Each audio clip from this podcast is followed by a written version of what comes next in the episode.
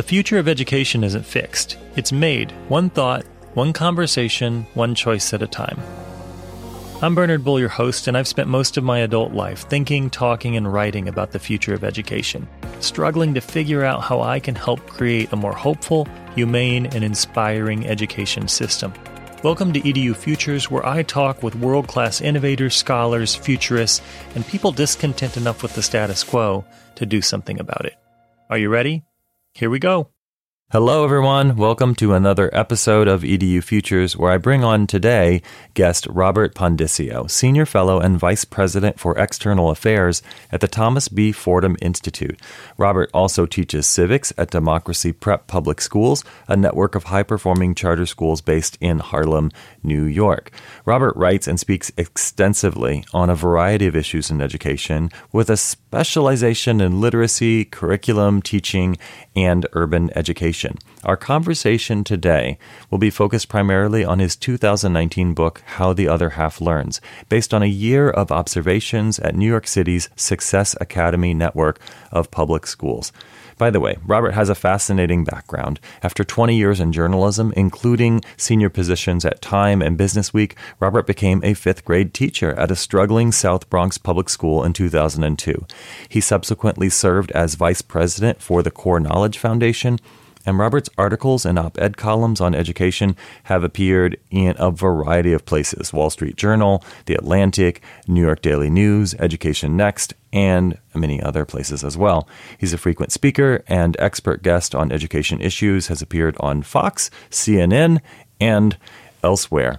One of the things I appreciate about Robert, one of the reasons I brought him on the show, was because this book is quite distinct from a lot of the books that you see in education today.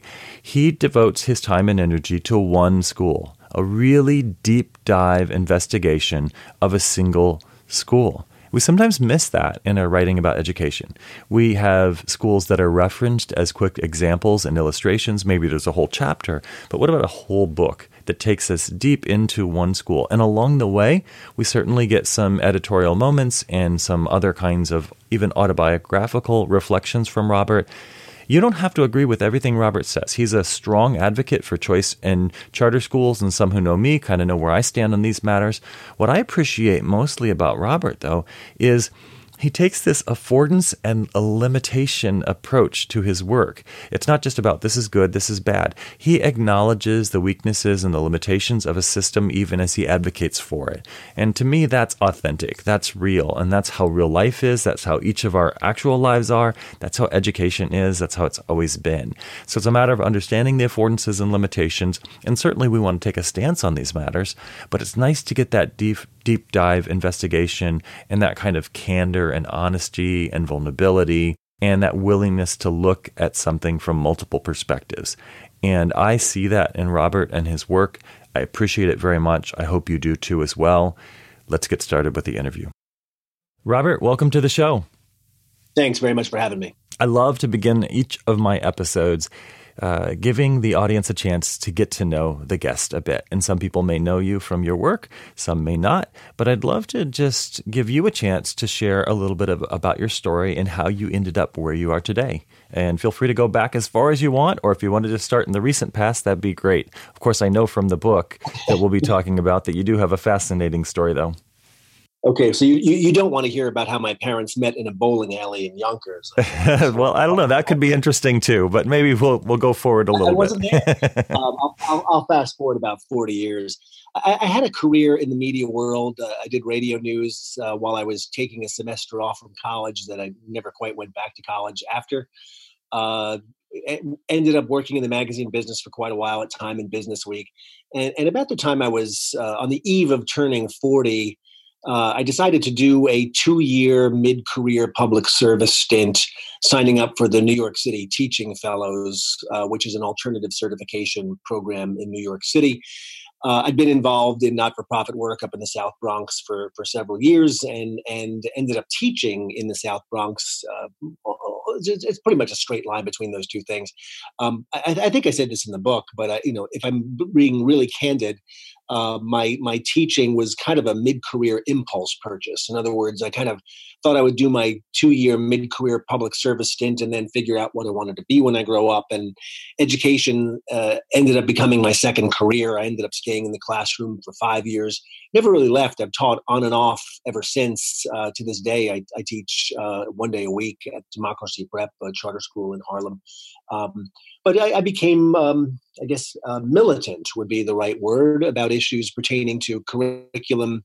Um, while I was teaching in the South Bronx, uh, that became my kind of particular interest in education and education reform.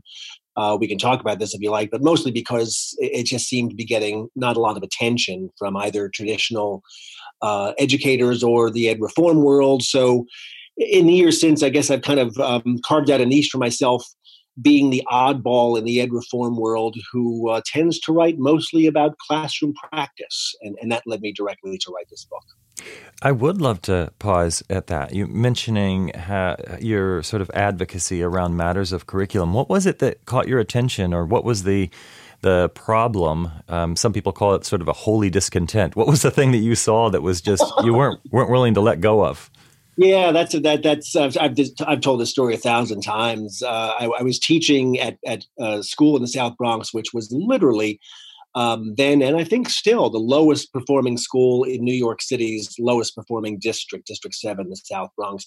And uh, there's a guy. Uh, some of our listeners may know his name, E.D. Hirsch Jr uh, the author of, of Cultural Literacy about 40 years ago and, and the founder of the Core Knowledge Foundation.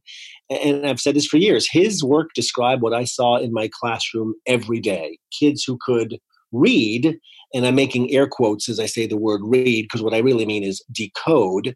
Uh, they could read the words on the page, but the, but their their reading comprehension um, was uh, was was not where it needed to be. And every time I would mention uh, his work in you know professional development or my grad school classes or whatnot, I, I would often hear some variation of oh oh that's that dead white guy stuff. Nobody takes that seriously, and and I would get my my response to be well wait a minute that's that's not what Hirsch's work is about at all. It's about language proficiency. It's about reading comprehension. It's about background knowledge. Uh, it, to make a long story short, the way I was being taught to teach reading comprehension to my struggling fifth graders in the South Bronx, uh, only one out of five of whom were reading on grade level, um, simply did not make sense. And the more I learned about uh, Hirsch's work and, and folks like Dan Willingham, the University of Virginia cognitive scientist, uh, the more I realized that uh, my preparation as a teacher uh, had completely uh, you know missed the boat in terms of what I thought uh, struggling readers really needed to become proficient readers. So that that has largely driven the the, the course of my my my uh, uh, post classroom work ever since. So literacy was really the the focus of your your thinking. I mean that that was the portion of curriculum yes. that that you really got focused on immediately from the beginning. Well, yeah, and if I can elaborate just a little bit, in other words, we were we didn't really have a curriculum at all. Um, you know, and again, I don't want to divert the conversation in a direction other than which you intend. But the, the long story short, at the risk of oversimplifying, is uh, the, the, biggest problem our, my students face in the South Bronx was reading comprehension in terms of a foreseeable long term disadvantage. Um, but we we tended then, and I think we still do, tend to treat reading comprehension as a suite of skills. You know, find the main idea, question the author, uh, etc. That that really uh, that do not transfer from one text to another. Hirsch's insight, again brought over simplification, is, is that it's really about background knowledge and vocabulary, and that in order to understand and comprehend a piece of text, you had to, uh, you know, be able to contextualize. You, you, you, need the background knowledge and vocabulary that the author assumes you have. Um, in other words, it's not a reading reading comprehension is not a skill like uh, throwing a ball or riding a bike that you can practice and master in the abstract. So uh, his his work and insights have kind of driven uh, my work ever since. And at the risk of, again of oversimplifying, uh, we didn't really have a curriculum at all in, in my school. And this is this I came to learn was quite common. Uh, I've told this story as well many times that you know my classroom as a new teacher was sloppy with people who wanted to tell me how to teach. But when I asked, well, what am I supposed to teach in my naivete, you know, the question was dismissed. I was even laughed at. Mr. Pondiscio, you're the best person to know what every child needs. And I, I found that answer then and still quite unhelpful. Uh, the good news is we're getting a little bit savvier about curriculum um, and, and, and savvier about the teachers are more effective when they've got a good curriculum, but but there's still a long way to go. Reading the reviews of your book, How the Other Half Learns, certainly uh, I see a lot of there are a lot of affirmations about what you just described. It seems to be that's part of a gap that you're filling with this book. Sure. And there's a quote from page 10 where you write What happens inside classrooms remains beneath the notice of education policymakers and pundits. I have long believed that this indifference to curriculum and instruction is a significant impediment to progress. Is, is that sort of a, a core motivation behind writing the book? Oh, without question. And, and, and again, let me let me state at the outset. Uh, I hope my education reform credentials are in, in good order. In other words, I'm you know not anti-testing. I'm not anti-accountability. I'm in, strongly in favor of choice and charters. But having said all that, unless we are focused on improving classroom practice across all sectors of schools, charters, traditional publics, etc. Uh, I, I, just think there's a limit to how much um, how much more progress we're going to make. The other positive in terms of reviews about your work, and this is actually what intrigued me because I tend, I can be pretty eclectic. I don't fit into a, category in terms of advocacy very easily myself. I see a lot of value across different contexts and groups. And um, and what I appreciated was the incredible candor uh, that came out in this book. It, this is definitely not uh, an advertisement for one particular ideology or or philosophy or approach to education. I appreciate that. Um, in fact, when the book came out, I wrote a, a piece for the website, the 74, an education website. And, and the title of the piece, uh, at least in my initial draft, was Here's My New Book. I Hope You Hate It. And, and what I meant by that was uh, exactly as uh, you just described. In other words, look, I've got a particular point of view, and, and I do have opinions about you know good, better, and best, as it were. But the point of that of that that piece and that title was that look, you know, when when every good story in education gets quickly to it's complicated or it's not worth telling. So my hope was that while people, whether you're for or against charter schools and ed reform, you, you will find things in this book. I hope that that will validate your priors, but but the, that if you're an honest reader, I, I hoped would also cause you to question some of your priors.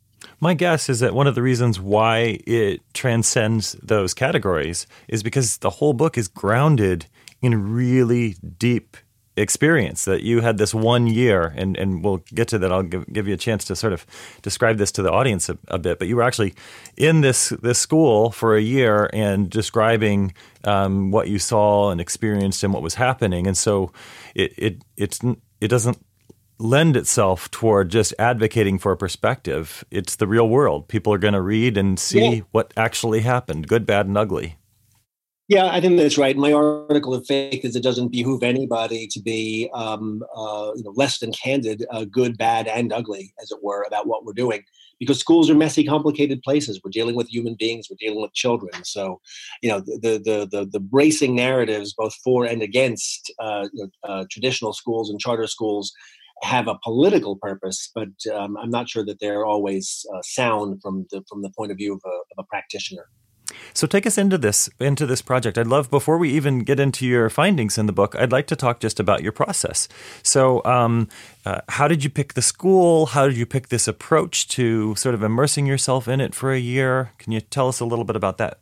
A lot of politicking, yeah. To be to be brutally honest, you know, if you if you live and work in in education in New York City, as I did for for several years, uh, you can't not hear about Success Academy and Eva Moskowitz. They are um, a bit of an 800 pound gorilla in, in, in, in Gotham.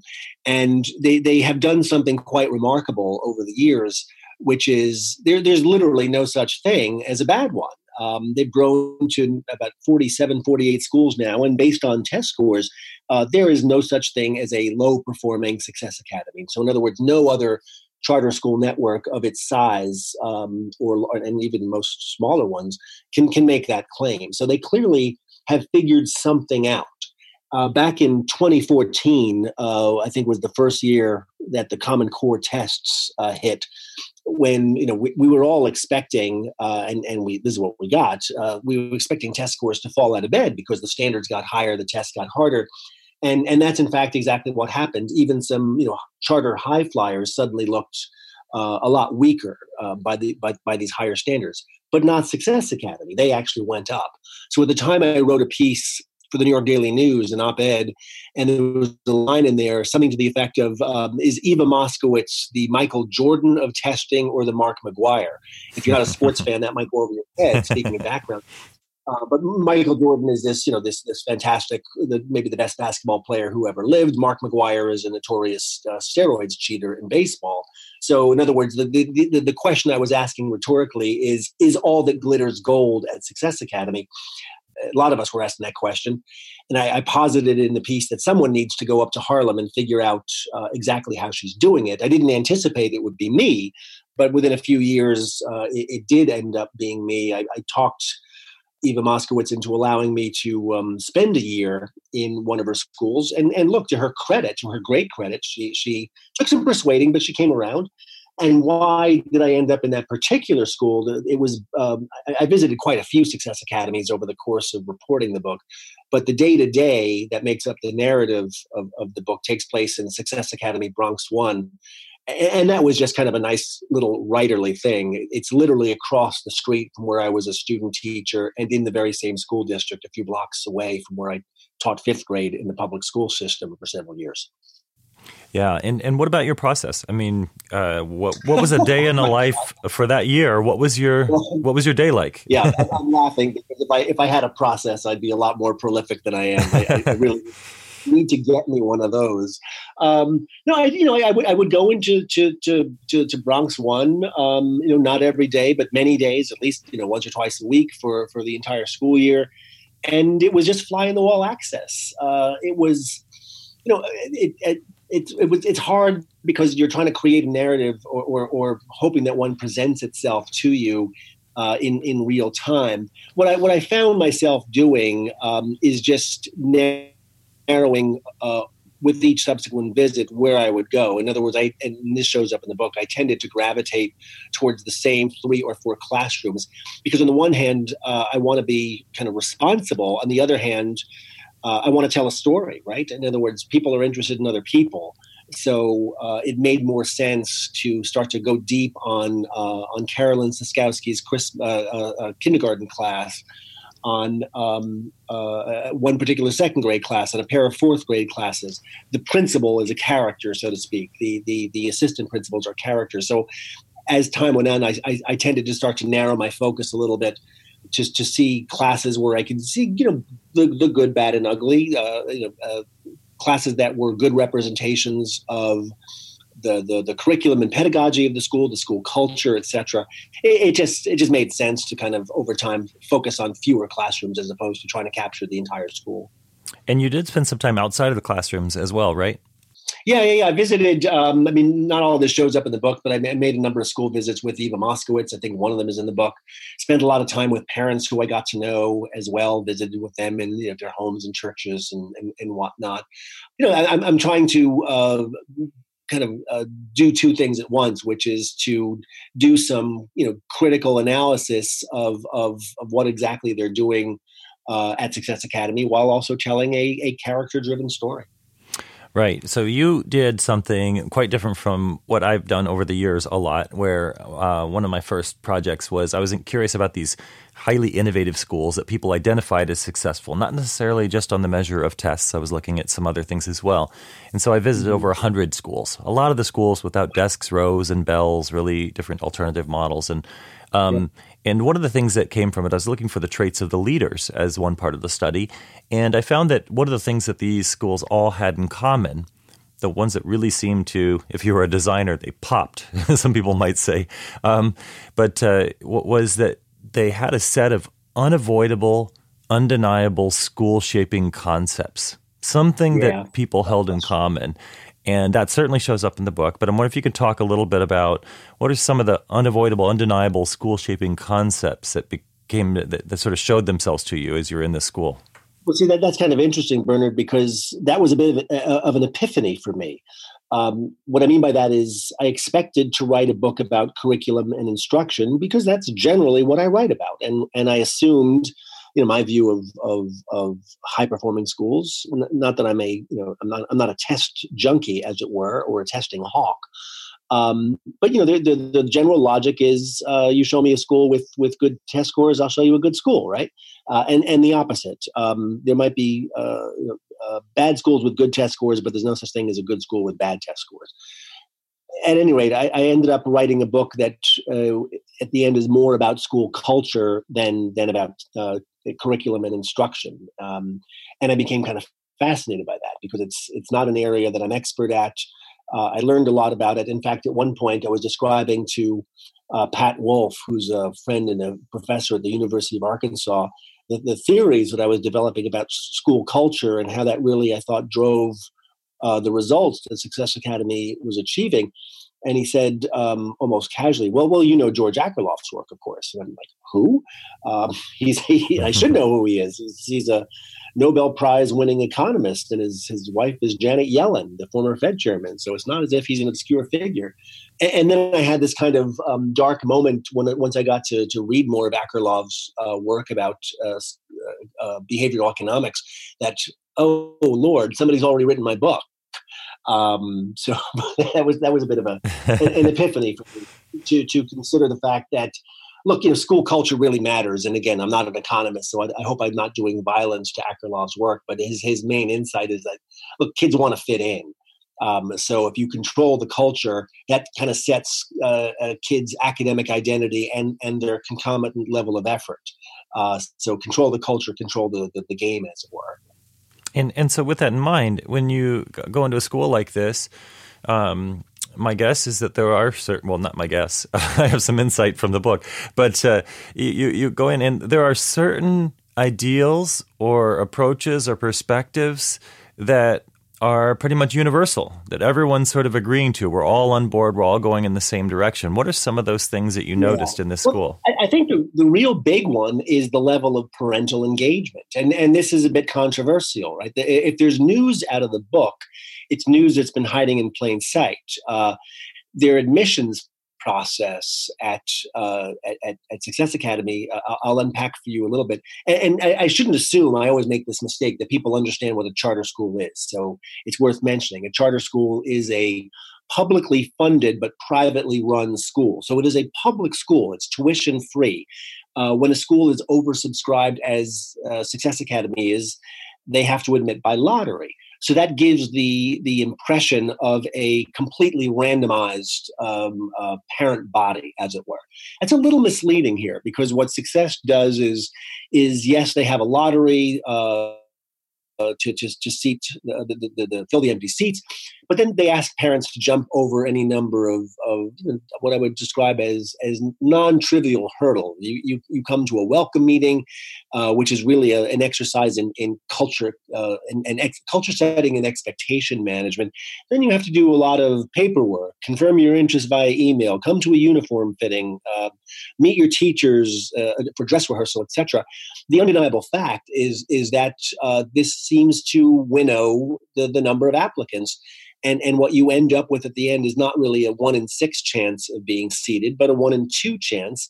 And, and the families that end up matriculating, um, making it through this process, tend to be of a certain type. One, they're they're they're uh, now very invested uh, in, uh, in, in what um, in the school culture and its expectations, etc. I, don't want to overstate it. Not necessarily everybody, but a critical mass of families are now actively and enthusiastically buying what Eva Moskowitz and Success Academy is selling.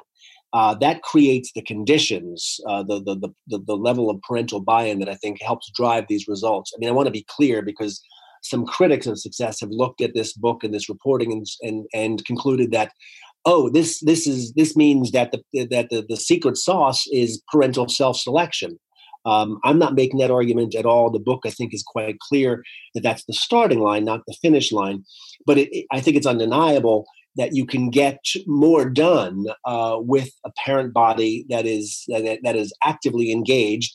And and also success academy makes prodigious demands on those parents You're going to read every night with your kid, and you're going to put it on a reading log. Your child is going to read uh, independently and, and, and log it. Uh, you're, you're responsible for checking homework. You're responsible for quizzing math, math facts and sight words, etc.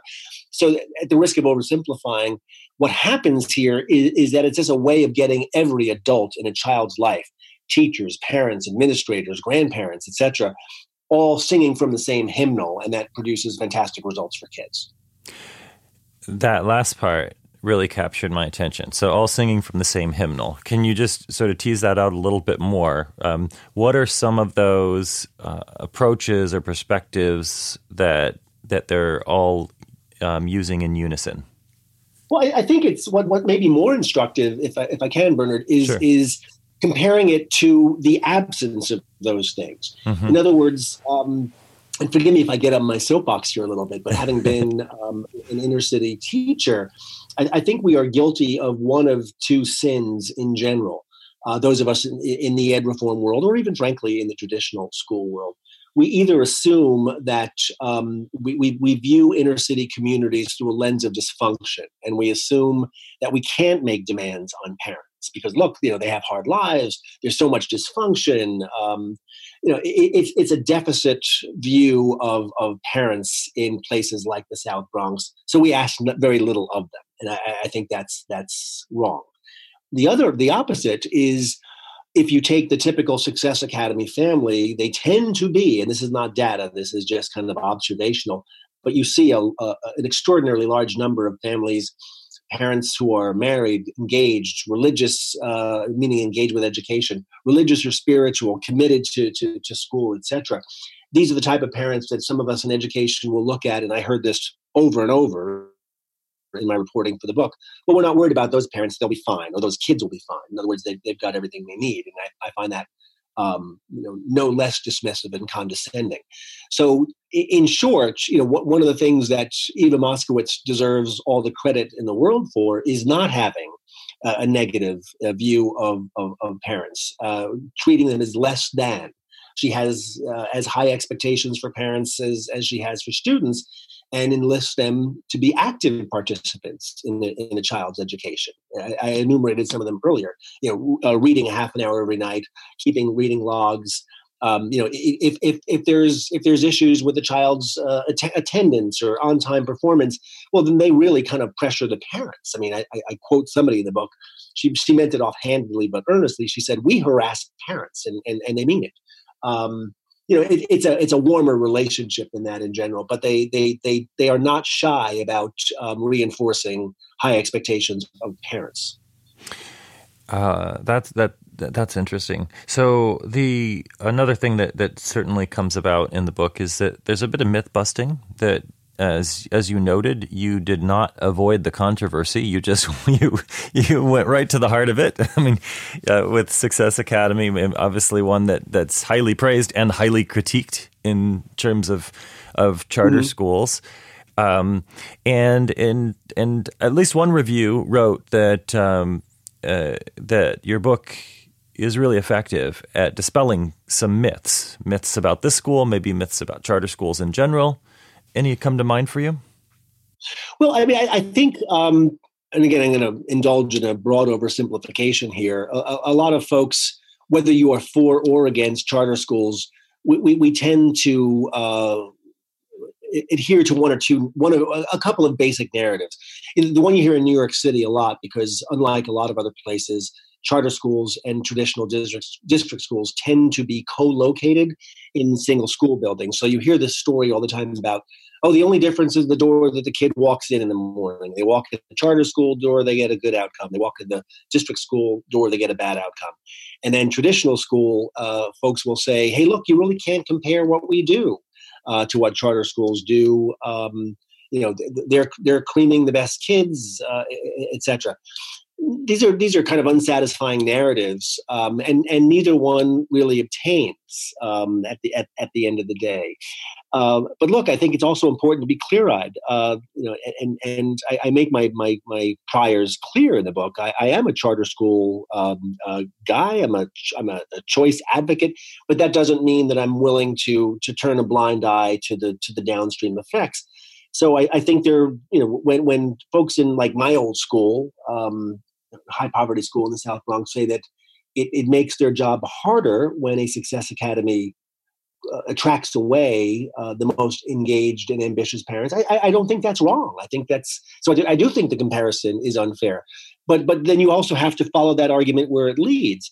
Just because it may make your job harder does not mean we have the right to tell low income families of color, "I'm sorry, you must stay here in the traditional school," uh, because it makes it, it makes our job harder. In other words, it, it is just no one says this to me. No one says this to you about our children. If you are um, white or affluent, for example, in this in this country, you have something approaching perfect school choice right now, either through the ability to uh, pay private school tuition or your ability to pick up and move, where your real estate taxes are, are a form of, of, uh, of, tuition, so to speak.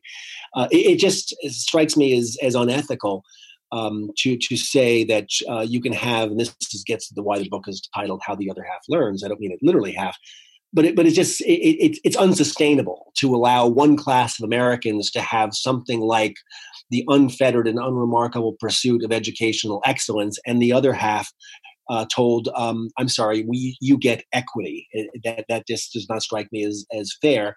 That doesn't mean that there are not downstream effects when somebody like Eva Moskowitz comes along and figures out a way to to give low income families of color what you and I functionally have for our children. Uh, it just means we have to have a more nuanced understanding of the trade offs. Yeah, I, I trade offs resonates. I c- kind of cut my teeth in the academic world on studying a field called media ecology originally, and mm-hmm. so it's it's always looking at affordances and limitations of every new kind of media, every technology, and in some ways you can call a school system or structure a technology.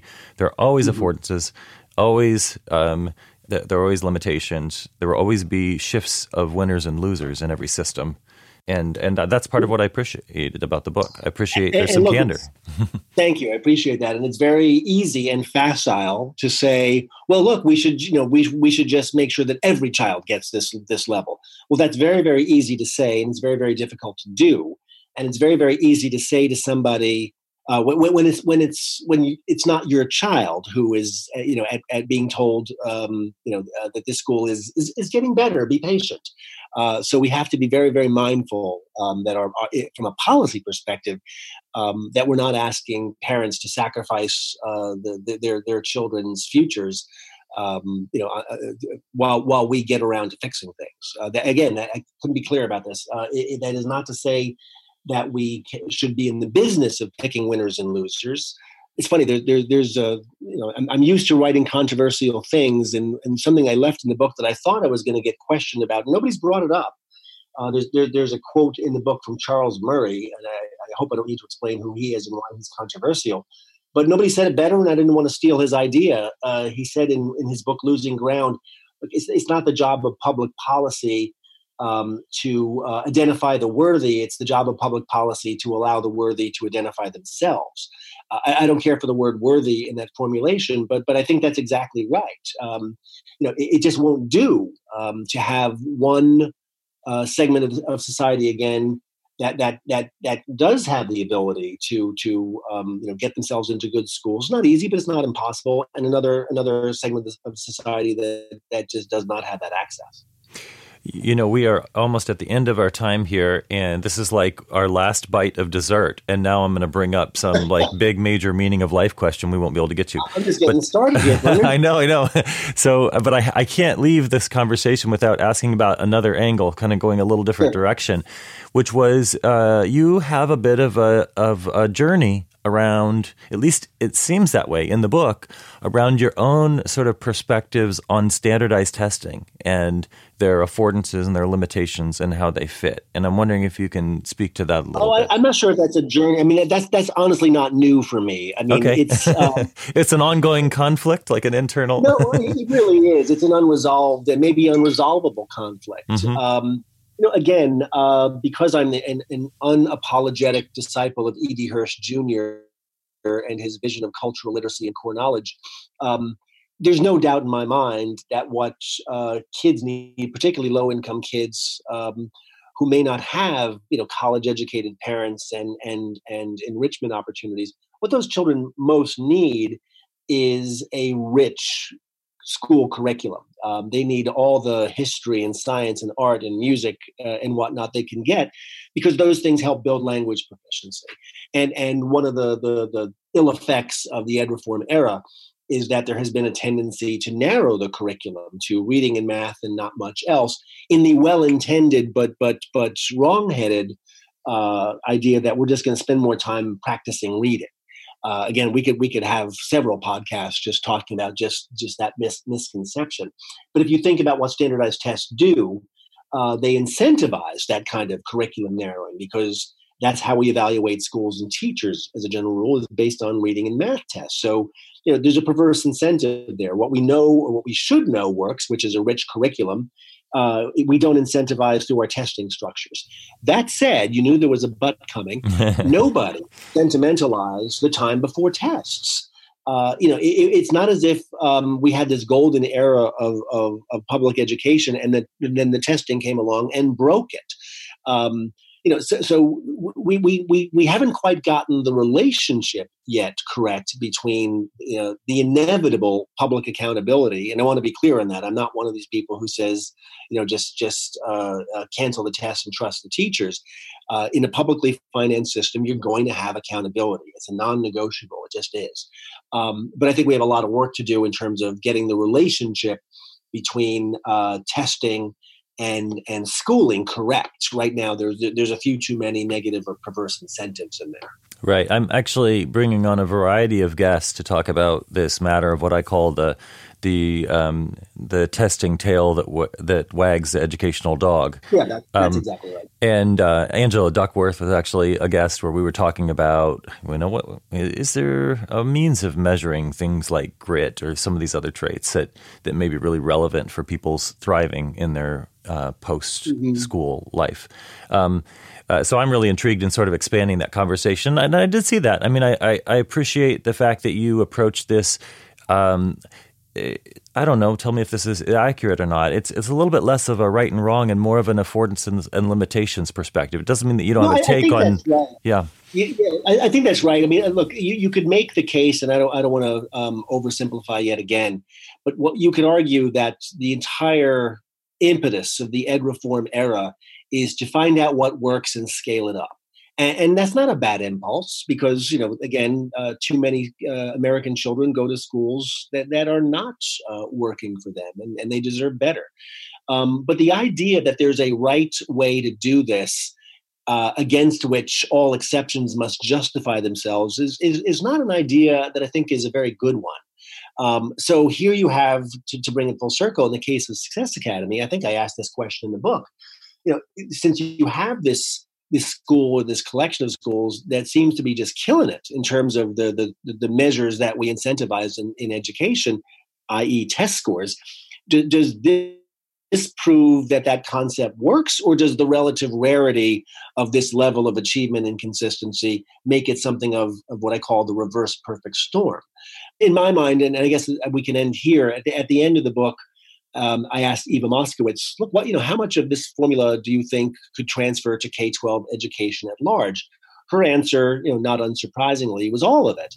And my answer in this book is is less than all of it, um, for, for, two reasons.